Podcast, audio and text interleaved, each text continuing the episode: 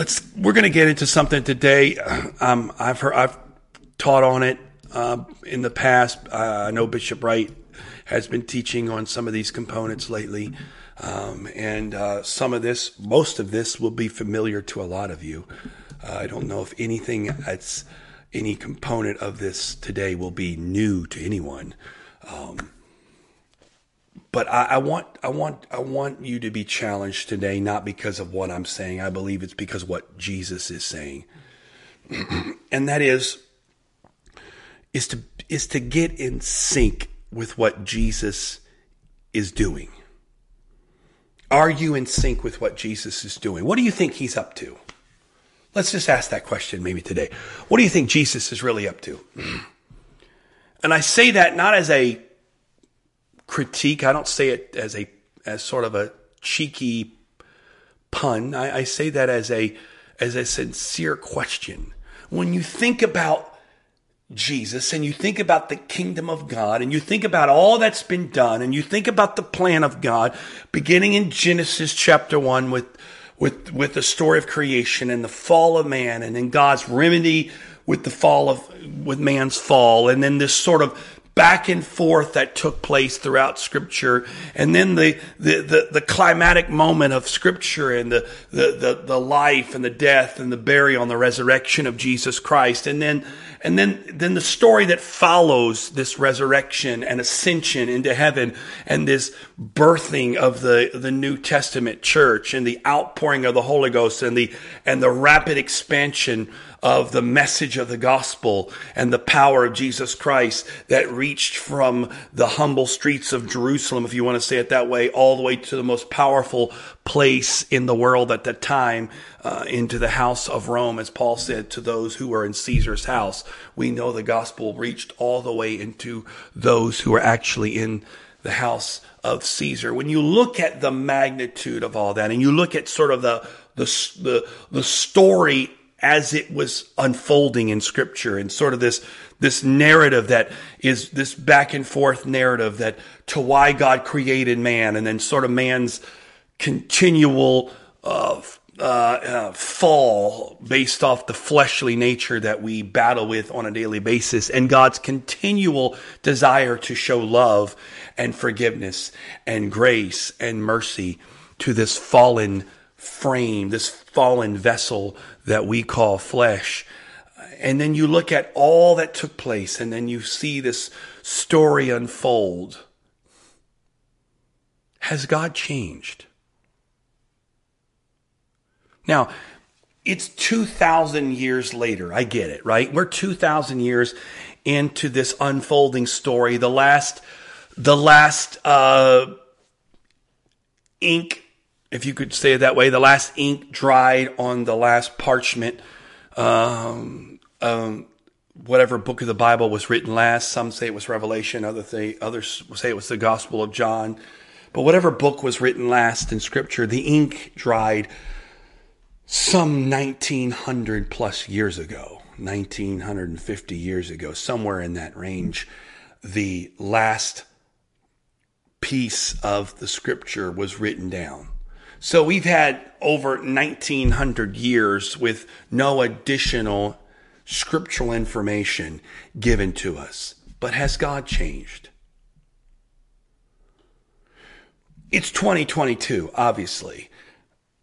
It's amazing to see the, the, the, the change in our world, even in the last couple of years. It's amazing now to see. I mean, it, it's it's not just a church thing. It's it's a universal cultural thing. I saw this thing on on the online the other day, and it was kind kind of funny, uh, and it just kind of illustrated sort of the the the the the, the lasting change of what we've been through the last couple years with COVID and quarantine and all the stuff that took place. And and it was about how people dressed when they get on an airplane. And the, the, this was a news story. There wasn't some kind of it wasn't a pastor, a preacher, some kind of spiritual pundit giving its opinion. This was a, I believe it was Inside Edition. And the story was basically, are people dressing too casually to get on an airplane? Is there some kind of uh, social, uh, you know, code being broken because people are dressing so casually to get on an airplane. But in reality, our world has changed drastically. Our world has been shapen so much even the last couple of years by what we have experienced and even further in the last uh, couple of months with just some more events that are taking place. And now we're dealing with um, some political uncertainty and economic uh, craziness and it's continuing to shape us. But i go back to my original question. Has god changed? Because what's amazing is as a believer, our thoughts, our values, our our mindset, the way we think, the way we operate, the way we look at the world, our frame, our frame of reference is supposed to be built within the context of the Word of God and a relationship with Jesus Christ. But the Word of God gives the context to the relationship with Jesus Christ, right? For example, I'll give you a good one here. A lot of people say, do you know God? Do you know Jesus? If I say, hey, do you know Jesus? Yes. Do you, do you have a relationship with Jesus? Oh, yeah, I do. What defines that? How do you know? How do you know that you know God? What is the, what is the definition of knowing God? Because there's a ton of people that know about God, but do they know God? And so if I ask you today, do you know God? Your answer probably be, of course I know God. Or do you know, do you know, do you know Jesus? Yeah, I know Jesus. Well, what does that mean? Because in some ways, if I ask you that question without giving you some kind of parameters, it's an ambiguous question that allows ambiguous, uh, answers that are left undefined. Do you have faith? Yeah, I have faith. Do you have trust? You have trust. How do you know these things? What is the evidence in your life to point to these things? If I said to you today, how do you have faith? Well, I believe. How do you know you believe? What is the evidence of your belief? Is it just the fact that you, we should take you at your word? Now, I don't say that mean condescending, but does the Bible say, well, if they say, no, the Bible gives some very clear definitive markers to what faith is and how faith is to be displayed. Because the Bible says, I believe, therefore have I spoken. So faith, first of all, changes the way we speak. And then on the other side, the Bible says, faith without works is dead, which meaning there is action to correspond with what I say I believe. If I said to you today, um, I was trying to think of something silly. I'm not. I don't. I, I don't have any props near me. But if I said today I had on, I I, I had a, a, a, a bottle of medicine, and I said to you, I believe this medicine will take my headache away, and then I have a headache. But then you see me going everywhere else for my headache, or not even taking the medicine. By my action, you will see, or you'll start to to doubt my my affirmation of faith that I believe this medicine takes care of headaches. That's silly, and I'm trying to think of a better illustration, but it's a silly illustration, but this medicine takes care of headaches. How do I know that? Because if I have a headache, I should take it because I believe it. There's a lot of people that say, I believe Jesus can do anything, but when it comes down to doing anything, they go other places. I believe he's a prayer answering God, but they never pray. I believe he's a healer, but they never ask him for healing. I believe he's a deliverer, but they yet they live bound. So if I said to you today, do you have faith? Not only should you tell me based off an answer, yes, I have faith, but you should be able to point to some tangible things in your life that say, you have faith because the writer in James says, if you want to know if I have faith, I will show you my faith by my works. Meaning, if you want to know I have faith, you're going to know I have faith by my action. Now, action doesn't override what I say, but action should correspond with what I'm saying. So if I said to you, go back to my original question, do you know Jesus Christ? Do you know him? Do you walk with him? Well, you're you're, you, if you don't define what that means, then you can leave it up to interpretation. Well, of course I do. And that means, well, I know Jesus. I walk with him because, you know, I think about him every once in a while. And then, you know, I, I try to be a good person and I pray for my food before I eat it. And, um, you know, I, I start my day with a moment of meditation and, and, um, you know, I'm, I, I'm, I wear a cross around my, my neck and I got I love Jesus tattooed on my arm. And so therefore all these things should point. But is that what the Bible says, what it means to know him? Is that the definition the Bible gives? Because the Bible gives a very strict definition of what it means to know him because it gives us to us in Mark, in Matthew chapter 7 verse 23 because he said, depart from me, I never knew you you who work iniquity or lawlessness, or basically you who do your own thing and run your own life. So the definition of knowing Jesus is starts with who's in charge of your life. Who's in control of your life? Who's dictating? You give God a portion of your life. It's Sunday, so it's, this is your day. God, I'll give you this first two hours. As soon as this guy shuts up, I gave you from nine to ten thirty. As soon as this guy on this stupid screen I'm watching shuts up, I'll give you another hour and a half for small group. Outside of that, God, I'm in control. Now we don't say that, but again, that goes back to actions speak louder than words. So our view, our understanding of things is shaped by the Word of God, but it doesn't just live in the vacuum of the Word of God. It is shaped by the Word of God and the, the, the dynamic aspect of a relationship with Jesus Christ.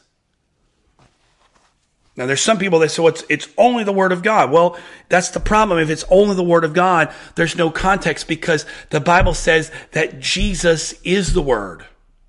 John chapter 1, right? In the beginning was the Word, the Word was with God, the Word was God, and John 1.14 says, and the Word became flesh and dwelt among us.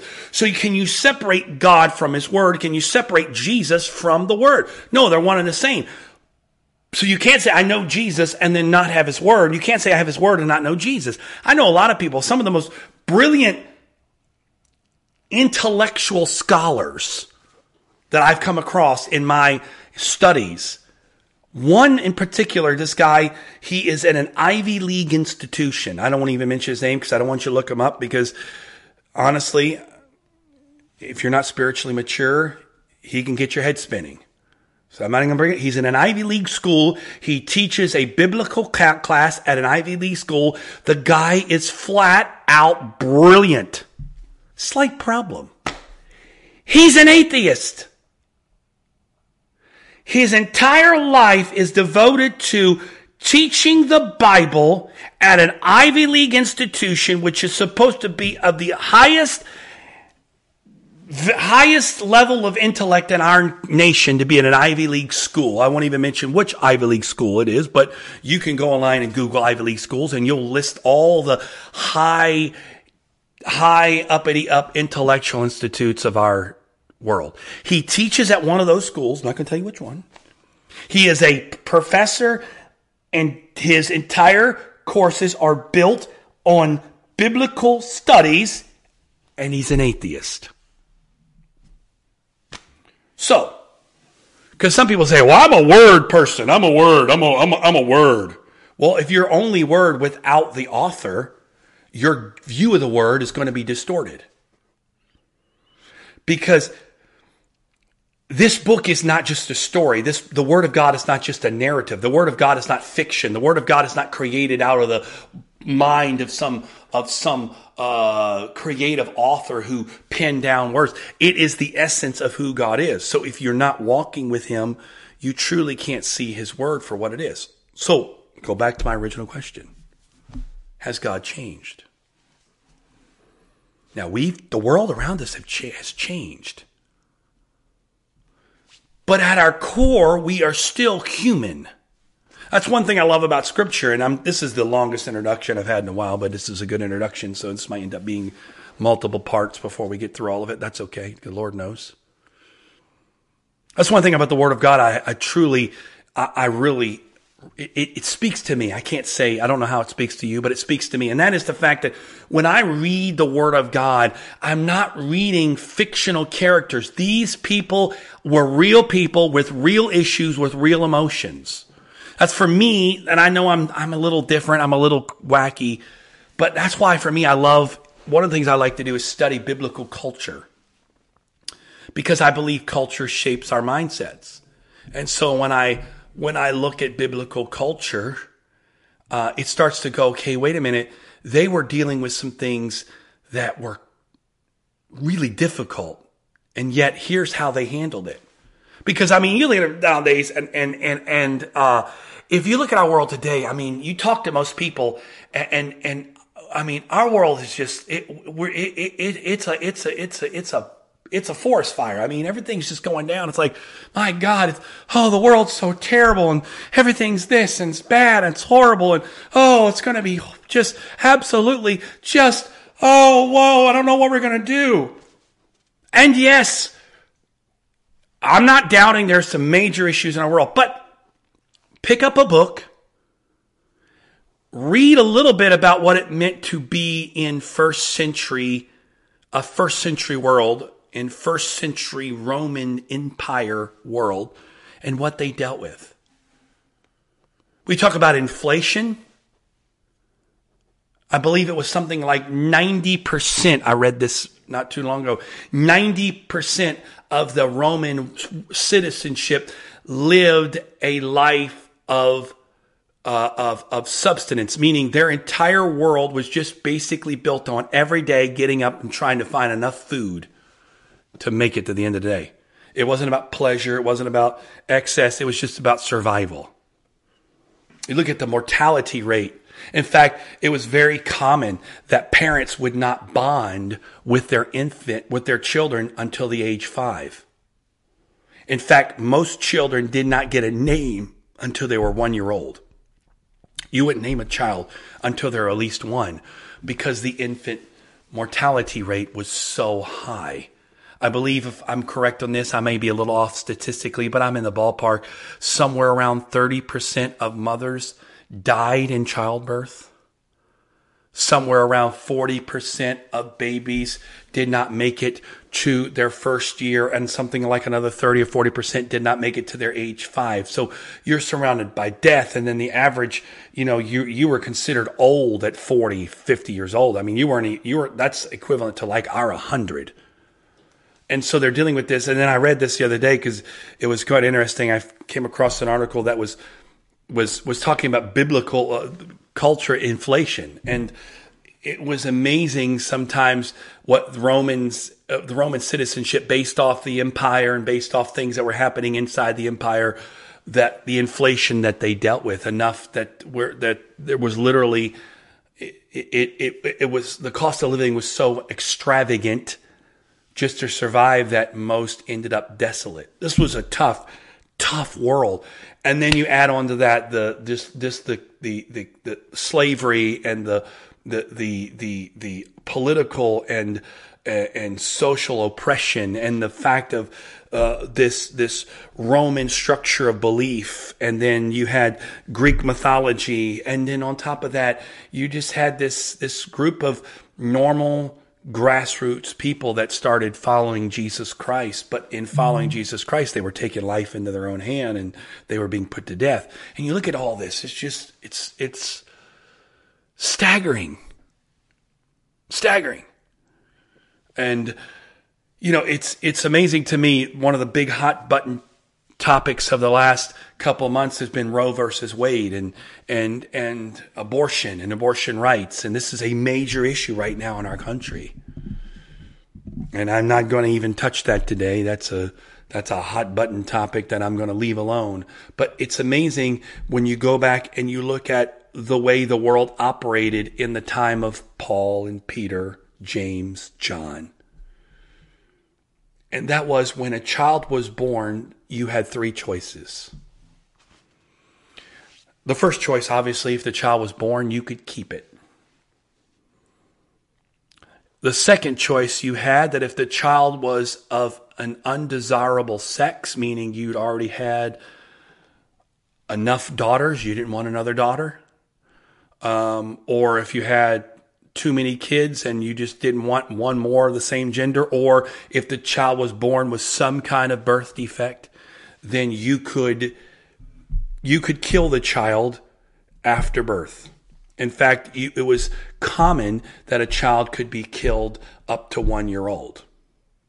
And then I said, I've said this before recently. It's just one of those things you read it and you just can't even, you can't even, you can't even fathom in your brain. The third option, what was, was called exposure.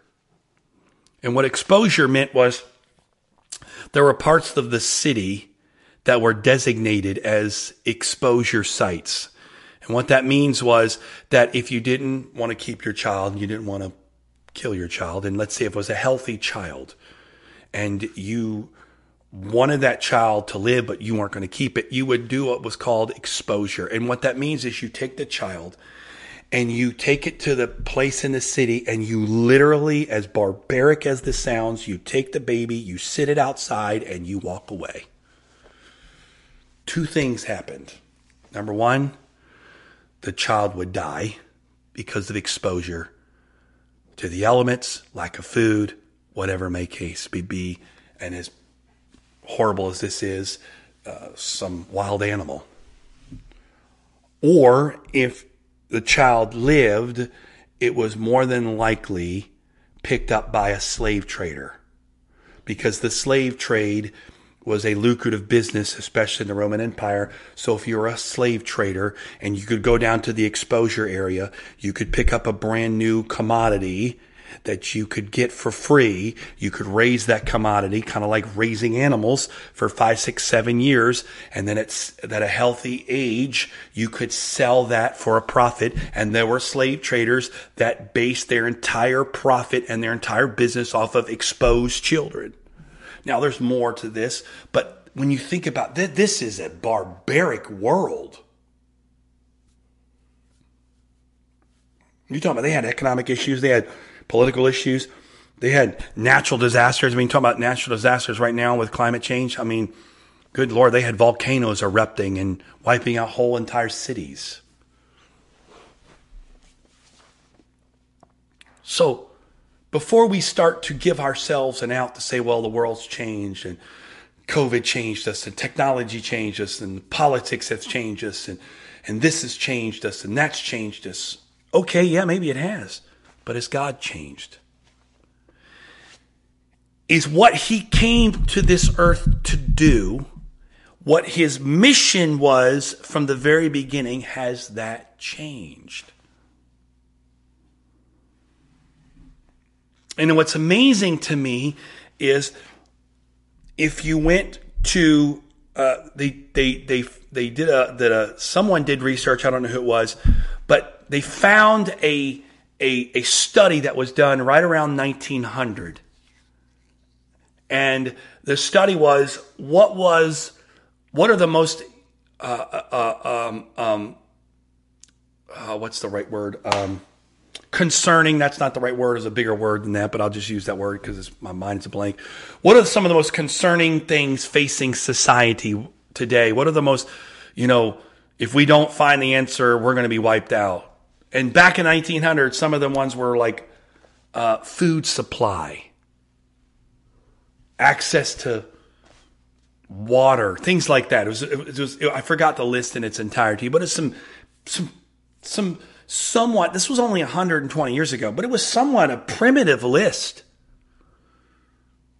Fast forward to 2000, ask that same question, it'd be things like climate change and um, um, sustainability with fuel and things of that nature that are maybe things that we are concerned about. Food supply probably still being up there. What am I saying? I'm saying that even within a smaller time frame, let's not go back 1900 years when the uh, 1950, 1970 years when Peter, Peter, James, and John and Paul walked the earth. Let's just go to the last hundred years. Even with the last hundred years, our life, our world has changed. Our world is evolving. It's changed within the last three years. 2019 and 2022, we're not the same country. We're, a lot of us aren't the same. Our mentality has changed. Our, our, the way we see things has forever been altered by the last couple of years of such a dramatic, uh, event, a global event. But has God changed? Now, we have two options here. We can take our viewpoint and our world and our culture, and we can take that and we can smush that back into scripture, and then we can go see, okay, let's take the way we think that our values, our, our purpose, and let's put it into scripture, and let's smush it in there and, and, and, and, and mix it around, and let's just pull out what we want. And people do that because people have taken the Bible and they've made it into the, the enhancer of the American dream, that if you are a follower of Jesus Christ, you're going to be healthy, wealthy, and blessed. And blessed is always spelled with dollar signs between the S's. And if that's the way God, because God wants you to be healthy, God wants you to be wealthy, God wants you to be blessed, He wants you to go on those vacations, He wants you to live in those big houses, He wants you to be the CEO of your company, He wants you to drive the best car out there, He wants you to be absolutely just, just the envy of everybody. And so everyone's playing the spiritual lottery, hoping that their number comes up.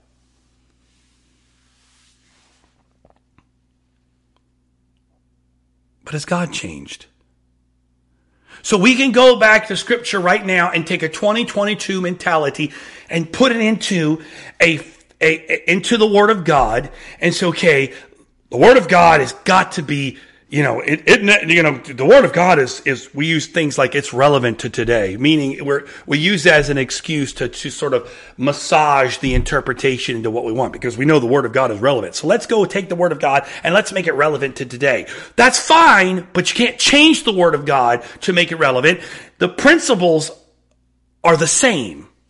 The mission is the same. The foundation is the same. I get it. The application is the same. Hello, the Bible says a lot of things, but it doesn't strictly talk about YouTube and Facebook. But here we are today on YouTube and Facebook. Hello.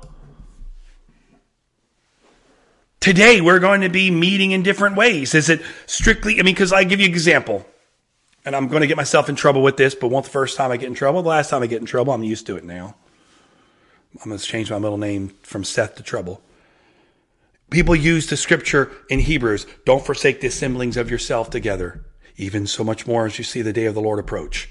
And now that means, see, if we're not assembling together in churches, we're not obeying the word of God. The problem is that's not what they meant. You can't say that. You can't say that's the answer. Because the slight problem with that is, okay, there's no evidence in scripture they meant in church buildings. And again, it's not a building thing. I'm saying that this is how we interpret scripture. I'll give you another one. I just heard this recently. I'm not knocking it. I'm just saying I heard this recently that that where we gather, where where that, uh, uh, the, and I'm not knocking this. Please, I'm trying to make it a point. I'm I, shouldn't use it, but I'm, it's a good good way to illustrate what I'm saying. But this man was was talking about being ambassadors of Jesus Christ and being in the kingdom. We're in the kingdom, and because we're in the kingdom, we think differently of different rules and all. And, and he used the, the uh, he used the analogy of the fact that he was overseas and he was over there for several months and he was homesick.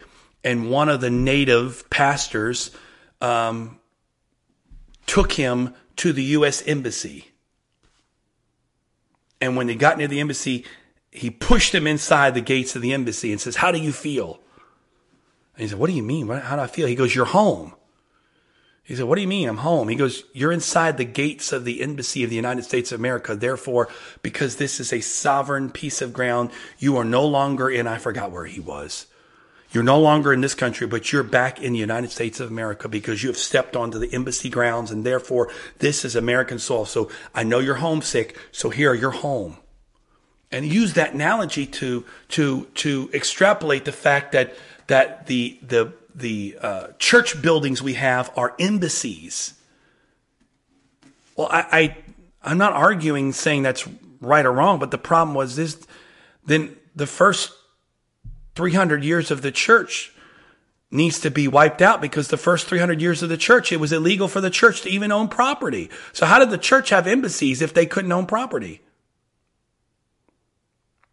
So that's what I'm saying. It's a good illustration. I'm, I'm, I'm using that because it's a more tangible illustration to say we can't take our mentality and put it into scripture. This is one of the basic fundamental ways of interpreting scripture. One of the foundational interpretory principles when you look at scripture. Are you going to go to scripture and let scripture tell you what it says and let scripture interpret scripture? Are you going to go with your preconceived ideas and find it in scripture? Because I'm telling you what, the Bible is an absolutely amazing book. And if you want to find error, it's in there. I'm telling you, I'm determined that you can find scripture to pretty much justify anything you believe. It's amazing.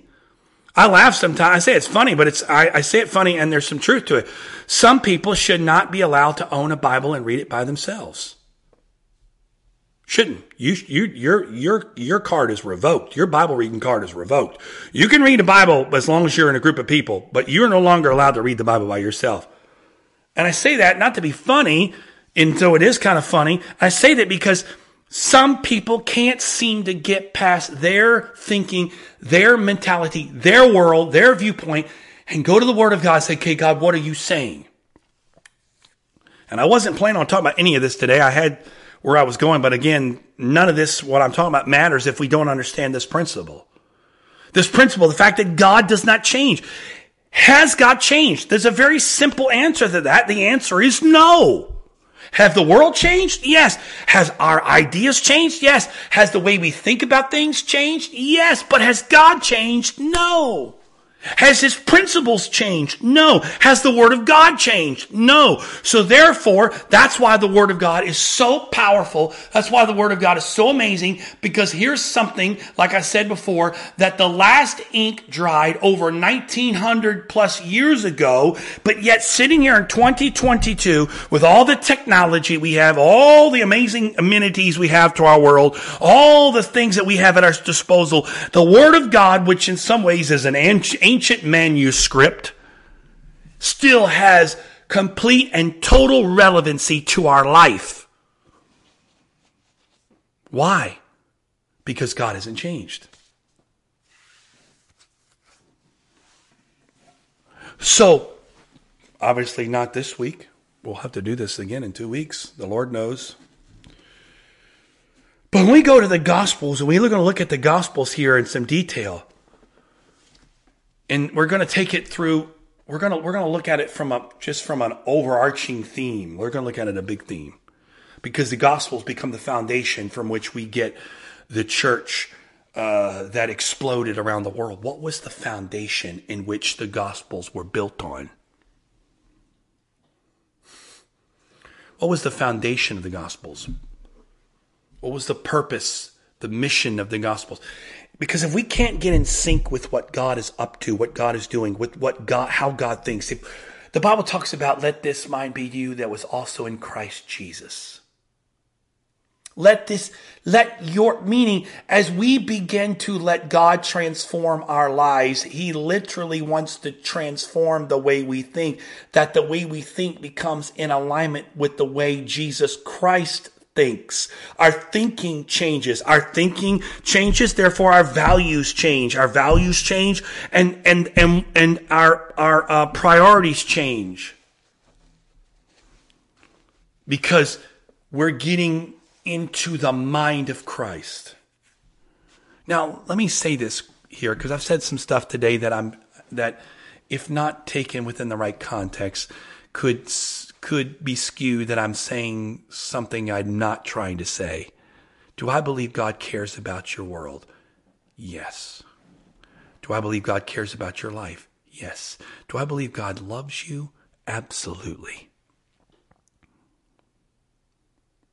Do I believe God wants you to be blessed? Yes. I see that in Scripture. But I don't believe any of that can trump or override his mission, who he is.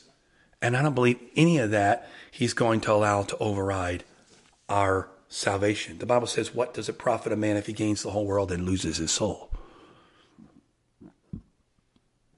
Because you know what? There's some things that God doesn't give us because those things that if He would give us, it would destroy us. You know, my wife was was was parenting my uh, children this last week and just taking some time to talk to them about some things. And it's uh, each one of my children at this point in time is going through uh, a different stage of transition. My oldest is 15 and she's transitioning into that next stage of life. You know, about to start driving and uh, there's a there's a level of independence she's beginning to yearn for, but yet with what is the uh, what's the superhero term with great uh, some great responsibility. Oh, someone I know someone's quoting it. I think it says uh, with with great oh my with great ability comes great responsibility. I know that's not right. That's not the right thing. Oh, it's terrible. My superhero. Uh, um, uh, so I know someone right now is probably yelling it at the screen, um, but she's trying to to bat to deal with that, and I have my other my middle child who's 12 and is just a few months away from turning 13 and so she's transitioning into a teenage world. And then my son is 10 and he's starting to have to transition out of that you know being a little kid to starting to to to be be a little more of a of of of a responsible human being.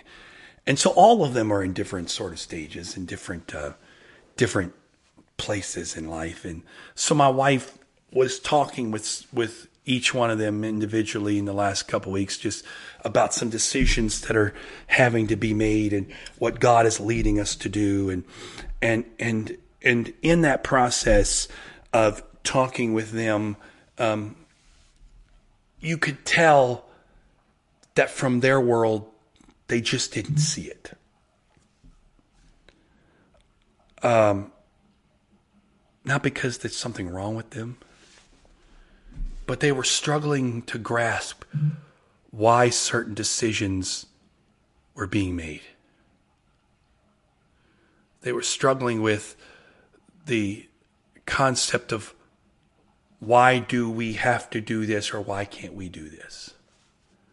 And in that process, my wife was talking to me and she said, you know, sitting there telling them about this and trying to help them understand, she goes, uh, you know, it was really starting to show starting to show me how God is sometimes with me because he can't really explain. It got to the point where my wife just she stopped trying to explain to them some things that are going on because not that she was trying to keep it a secret, but it was impossible for her to explain it because they were never going to see what she could see as a as as as a mom, as an adult with years of experience in their limited framework, they just couldn't see it. So therefore, after a while, she just she stopped trying to explain it, not because she was trying to keep it a secret or punish them, but because she was doing what was best for them, but they could not see it because they were coming from a different perspective.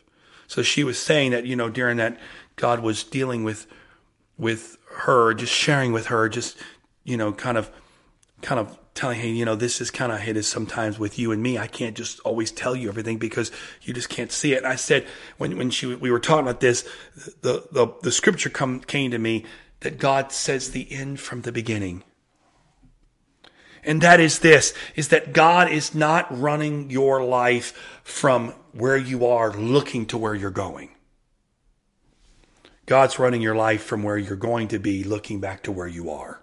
It's a different world and the decisions that we were being led by the Lord to make in some areas of our life were really were really decisions where we were looking at a 30 year old or a 35 year old person and what they're going to be at 30 and 35 looking back at 15 or 12 or 10 not looking at 10 12 or 15 to 35 because let's be frank when you're 12 you're 10 you're 15 35 looks ancient. I am, um, what's today's date? Oh, Lord Jesus, I'm officially less than 30 days away from being 42 years old. I got to be frank with you. It's even funny to say that. I know a lot of you are older than me and you probably have, you have different, you mean, wait till you get, I always hear that. Wait till you get 50. Wait till you get 60. My dad's now like, wait till you get 70 God bless him. My dad's the only human being in history that I know of that knows exactly how far into 70 he is. If you ever ask Bishop how old he is, he's not going to say 76. He's going to say, I am 47 days, 12 hours, 6 minutes, and 3 seconds away from being 80, son. he just, he knows exactly. He's, he's not 76, he's 76 and a half. He's 76 and three quarters. I mean, that's, that's the bishop for you. If you're watching, Bishop, we love you. But I'm sure every one of you has a different mark. But I remember, man, at 16, at 16, I remember 40 year olds, and I thought, man, 40 year olds, they're they're they're out there, man. They they're, they're older. Now I'm 42, and I'm looking back. I'm going, it wasn't that far to 16. And I know those of you that are 50 and 60 on here today, or 70, you're looking back on, you know, I don't remember 30 wasn't that far ago. Because when we're looking back on things, it's a completely different mentality. It's a completely different thought process. It's a different, completely different way of looking at things. If I look back on some things in my life, there were some things that I got really worked up about and really stressed about that I look back go, man, that actually wasn't that big of a deal. Man, I, if I'd have known it wasn't that big a deal, I wouldn't have nearly spent as much time I mean, I think about it. When you were 12, 13, 14, 15, 16, 17 years old, 18 years old, how much pressure did you feel from people's opinion? You look back going, man, you know, half the kids you probably went to school with, most of them probably live underneath of a rock now. Who knows? But man, they shaped the way they, they had such a, a, a massive uh, effect on the way you thought because we're looking from here backwards. This is the thing with God. And, and this is maybe the, the good way to finish what I'm saying today because it leads to where we're going next time we come together. Is that in everything God does, He's not coming from the perspective of here. You know, you know, God's never forgot a thing because He lives in the past, He lives in the present, He lives in the future. He's never forgotten anything. He's never learned anything because He knows it all. Because God can't forget something because he was there before it was said, he's still there when it was said, and he's there when it was fulfilled. So to God, it's not forgotten. Has it ever occurred to you that nothing has ever occurred to God? Think about it. Slow it down for you. Has it ever occurred to you that nothing's ever occurred to God? He's never had an epiphany. I want to say all that because because God's working from a whole different viewpoint than we're working with. And that's why I go back to the original question. Has God changed? Well, the answer is no. Well, if God hasn't changed, then we got to look at what he did and the mission he came to for and what he accomplished. And if we know that and we take that and go, he hasn't changed, the mission hasn't changed, but God is now looking at something completely different. He's looking at our life. He's looking at where you are. He's looking at how He's operating your life. He's not looking from where you are to where you're going. He's already where you're at and He's working to get you there. So there are decisions and things that God is doing in your life right now that you don't understand and you'll never understand because you know why? He's already to where the fruit of that decision is going to pay off. I, I talked about it. Uh, when was that? That would have been um, two, three weeks ago. Uh, I posted a message here on YouTube called You Need an Enemy. And I used the story of Joseph. When God gave Joseph the dream, God was already standing in fulfillment of that dream. So when God took Joseph to the pit, when God took Joseph into slavery, when God took Joseph to Potiphar's house, when God allowed, allowed, allowed Potiphar's wife to to uh, to accuse him falsely and put him in prison. God allowed all that. God was already working in a baker and put a baker in a situation where a baker. God was already bringing all this into play. So God was never stressed. God was never panicked. God never doubted. God was always in control of the whole situation. But Joseph, I can't even imagine. The Bible doesn't go into it. But come on, let's be honest. The dude had to be human. I can't imagine the emotional swings things and he had in his life. He goes from the mountaintop of, hey guys, I've got a dream to the pit of like, oh my goodness, I should have shut up. I shouldn't have said anything to the, to the, to the, to the relief of, hey Joseph, come out of the pit. We're, well, you know, come on up here. And he climbs out of the pit and only to be shown, oh, by the way, we've sold you off. And he marches to Egypt. Uh, uh, in, in, as a slave, and oh man, he catches a break. He goes to Potiphar's house, and Potiphar loves him, and he rises to this great level of, of responsibility and freedom. And okay, man, you know, it's getting pretty good. And then all of a sudden, out of nowhere, come on, God, can I catch a break? God allows Potiphar's wife to falsely accuse him. And then wham, he's back in prison again. And there's got to be a point in his mind, he's got to be going, what in the world is happening? I wonder how many times laying on that cold prison floor, he thought, you know what? I should have just shut up. Shouldn't have even said anything about that stupid dream. Forgive my language, kids. Don't use that language. But come on, we've all been there. I should have just, I'd have been better off. Come on, what did the, what did the Israelites say? We'd have been better off if you'd have left us in Egypt. They had graves in Egypt. You brought us all the way out here to die. What were the graves in Egypt not good enough? No, the problem was when they when they when they stepped out of Egypt, when they left Egypt, God already was living with them in the promised land, but he had to get them there, but they couldn't see the promised land. They couldn't grasp that. And so they were seeing where they were. We're just grasshoppers, but God was already seeing them for where they were going to be.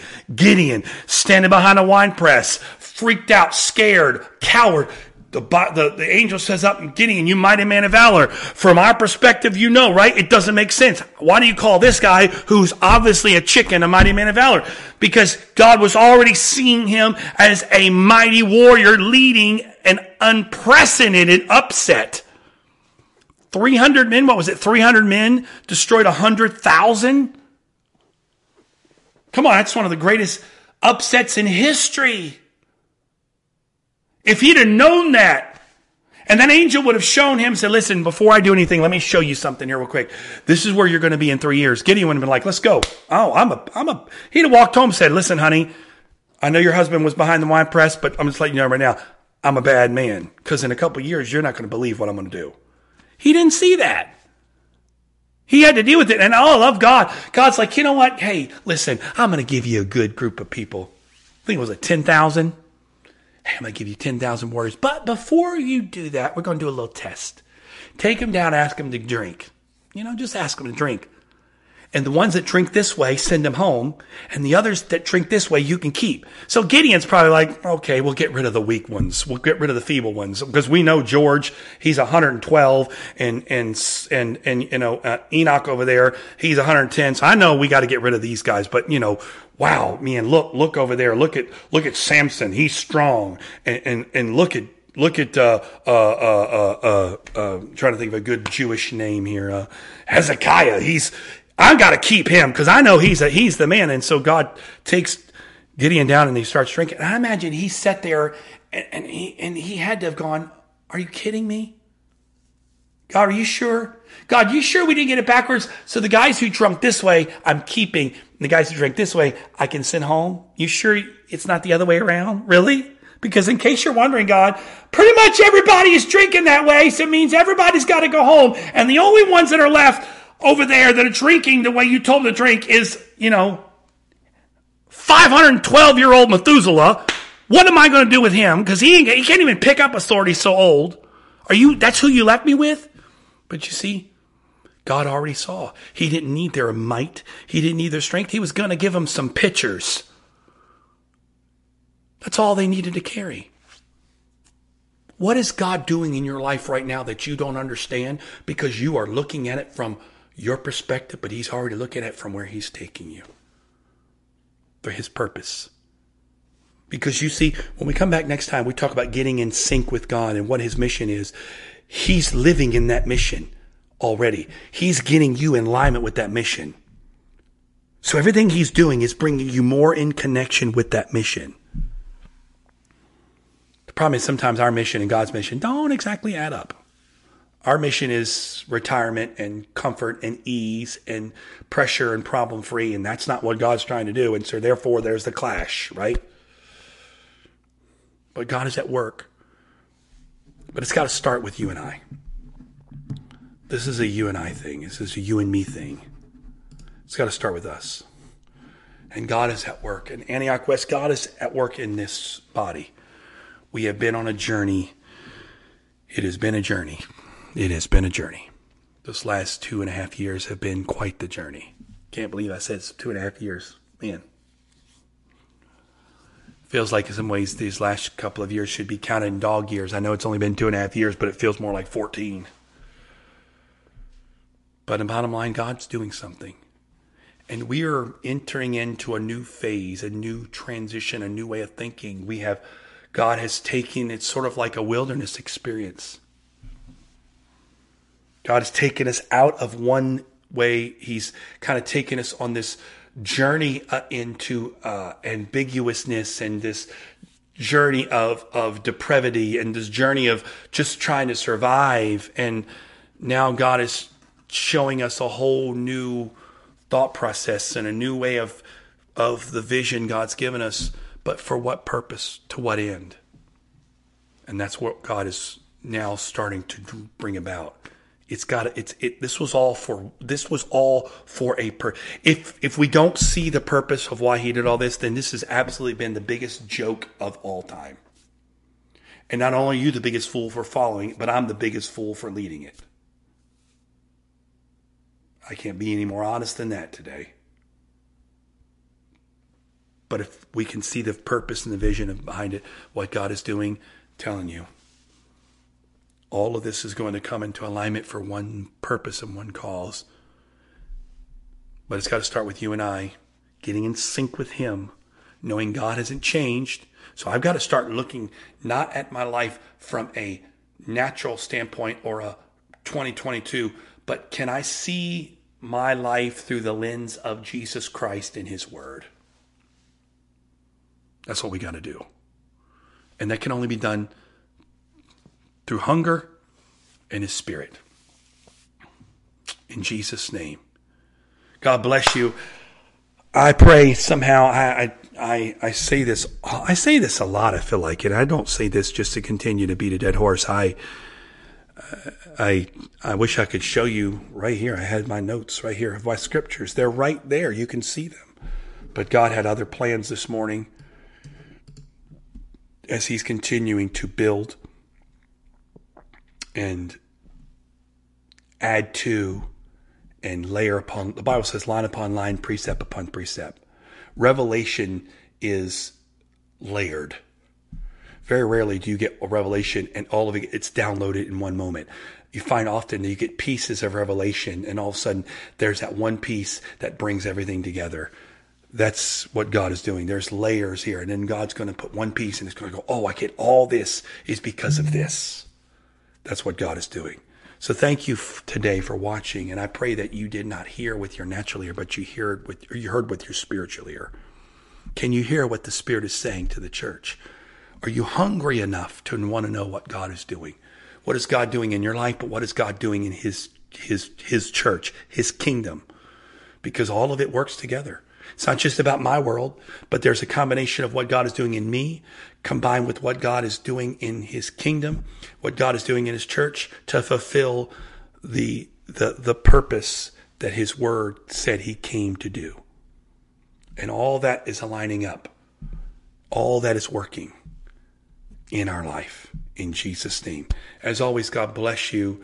I pray that you were challenged today. If you were a part of group, then this is some, you may not have heard everything, but there was something in here today that God spoke that quickened you in your heart. I pray that you go to your group today and that you take this word and you mix it with faith and you apply it in your life. So the question is today, you heard, but are you going to be a doer of the word? So we're going to, today in our group, we're going to measure the hearing and the doing. What is God what is God leading you to do? Not just hear, but be a doer of the word. In Jesus' name, God bless you and be with us again next time. Next week, We have a 10 a.m. in-person gathering with our missional Sundays, but I will be posting here this on next Sunday uh, as the Lord leads, and then we'll come back in two weeks and we'll do part two of today. Until next time, God bless you. And for those of you a part of Antioch West, let's go to our groups and let's apply what God has spoken today in Jesus' name.